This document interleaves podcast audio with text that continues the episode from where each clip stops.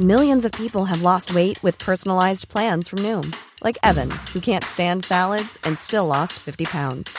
Salads, generally, for most people, are the easy button, right? For me, that wasn't an option. I never really was a salad guy. That's just not who I am. But Noom worked for me. Get your personalized plan today at Noom.com. Real Noom user compensated to provide their story. In four weeks, the typical Noom user can expect to lose one to two pounds per week. Individual results may vary. The Opinion Line on Corks 96 FM. I want to talk to Mike Bowen. Mike, your story is interestingly and uh, interesting enough, even as it is. But I didn't know you were the man who invented televoting for the Eurovision Song Contest. Good morning to you. Good morning from Australia, and shall I kindly say good morning to Cork and particularly to the people in Grona for where I got my strength and my background from. Yeah, that's where you're from, of course. Um, you've been in Australia now for how long, Mike? 49 years. 49 years. But I've been back to Ireland many, many times. Yeah, you were only honoured by the Lord Mayor there a couple of weeks ago, I see. I was indeed. What an absolutely gem he is as a man. What a, what a wonderful um, knowledge and uh, I guess insight into everything. Cork it's got a brilliant mind on the history and and his uh, his understanding of the situation there. I was m- massively impressed by him. Mm. You brought out a book of your own story called "A Time of Secrets." It's interesting. You grew up. Yeah. You grew up. Uh, a young young man. You had very little going on in your life. You were a, you were a very poor background, hadn't you?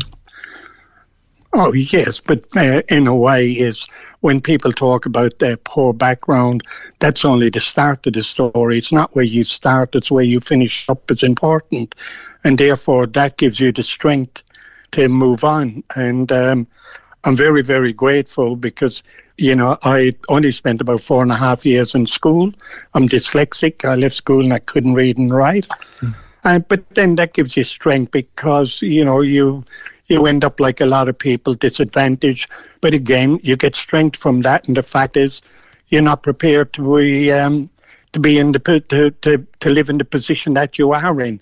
You know, I think when God created um, man, He didn't say it was for any particular group of people. You know, you got to go out there and put your hand out and take your slice of the cake. It's not just for the greedy; it's there for everyone. But I think part of the problem in in a lot of cases we're very modest. We tend to stand back and we we sort of stick to our stations that we were in. Uh, there's nothing wrong with venturing out. It just uh, helps you uh, grow your knowledge, and um, it's a whole new world out there. Um, one doesn't have to live in a cocoon. Mm, you grew up in Gran. You still love it. Absolutely, absolutely. I usually go back. I spend a lot of time there. Um, Cork is a great place to be inspired by.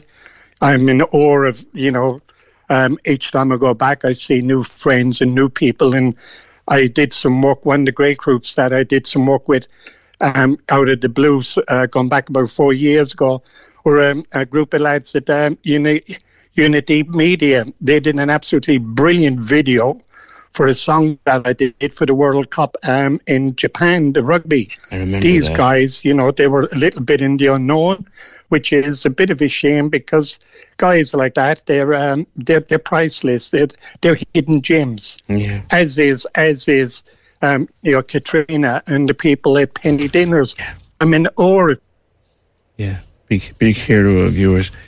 Um, come to me about by God, did they, did they do it? Music and songwriting um, was one thing. Yep. But I'm intrigued because I'm a Eurovision Song Contest fan all my Yeah. life. I've been to it four or five times. It's changed so much over Yep. the years and still we love it. You invented the televoting. Yes. Tell me that story. Yes. Well, big, well, look, I in uh, gone back and um, well, it's it started off. Look, I guess I got a bit of a chip in my shoulder. They wouldn't let me join the school band at the the, the North Cathedral School, and they told me I was tone deaf. So I decided, well, bugger that. Nobody's going to tell me that I can't do anything. So I started writing writing songs, and I sort of became very, very interested in the music industry. um, came to Australia and started writing and uh, and a lot of music as well. A fair bit of it's been recorded. And um, I got the position of president of the Australian Songwriters Association. Went back to Ireland, spent three months researching Eurovision. I did a song for the National Song Contest some years back, and they wouldn't allow the singer that I picked was a guy by the name of Peter Williams.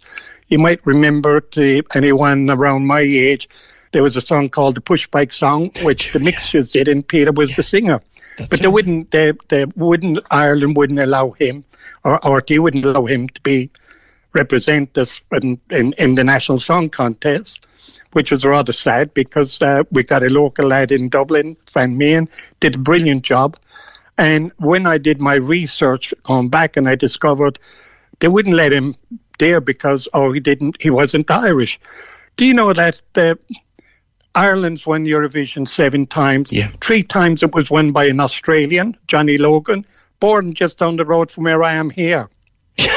I'd forgotten that. An Australian. I'd okay. That Mike. Celine Dion did not sing for her own country.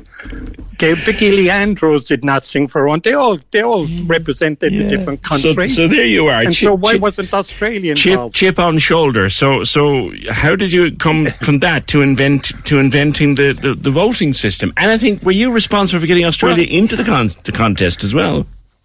Well, well, you know, we've been on the outer side for such a long time, but what I guess what look what the average individual doesn't understand. You know, look, the uh, Irish government give money to RTE, RTE give money to the EBU. In Australia, the government give money to people like SBS. SBS give money to the EBU as well. And you know, we are part or contributors to the European Broadcasting Union, as is Israel, by the way. Israel is not in Europe, but it qualified. So why not Australia? So the the wall was coming down. Uh, the world was expanding, and why couldn't you know? Eurovision was an old tired dog. It needed revamping. It needed to go global. So I spent my three months in Ireland, did my research, went knocked at the door, and told them if they didn't knock down the dossier, there would be no more Eurovision. so the lad that was looking after it, Tom's guy by the name of Christian Clausen, yeah. Danish producer. I've met him. I've met him. And um, yeah, yeah, lovely man. So um, so we went to Geneva. I gave it to him and um, had a look at it and um, asked me where where did I get this dossier. I told him I was frantic on research. And I said, if you don't act on it, there'll be no more Eurovision. It's as simple as that. so we went down to Lake Geneva the next morning had breakfast. He came down with a bottle of champagne from my, my business partner and I and said, okay, gentlemen, you just saved Eurovision. It's going to change forever.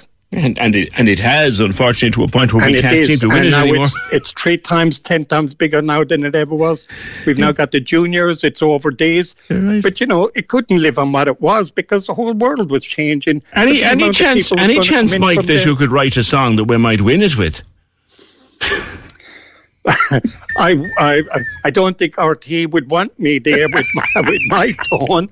I've already I've already crossed swords with them, Liam Miller and and uh, Bob Collins oh, over the years. God, you're mentioning and, big um, names now. I think they don't they don't like being told what what what's happening, and and I'm not one of those to sort of sit back and just accept pantering. Well, I have to say, if you what want they to change it, sure, I'll come and I'll change it. What they've done, what they've done in the last few years, I, and as I said, a fan. I wasn't a fan of televoting. Yeah.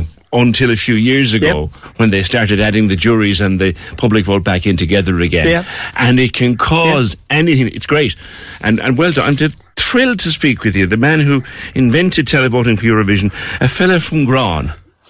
I would never have believed it, Mike. I would never Oh, have believed look, we've it. had we've had absolutely amazing people who come from Cork.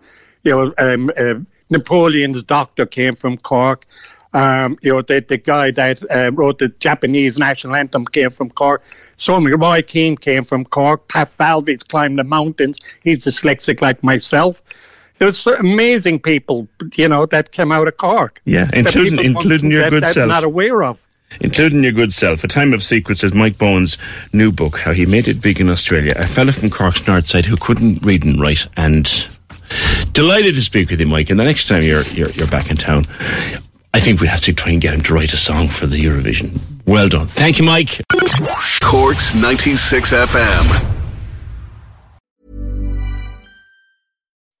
When you make decisions for your company, you look for the no brainers. If you have a lot of mailing to do, stamps.com is the ultimate no brainer. Use the stamps.com mobile app to mail everything you need to keep your business running with up to 89% off USPS and UPS. Make the same no brainer decision as over 1 million other businesses with stamps.com. Use code PROGRAM for a special offer. That's stamps.com code PROGRAM.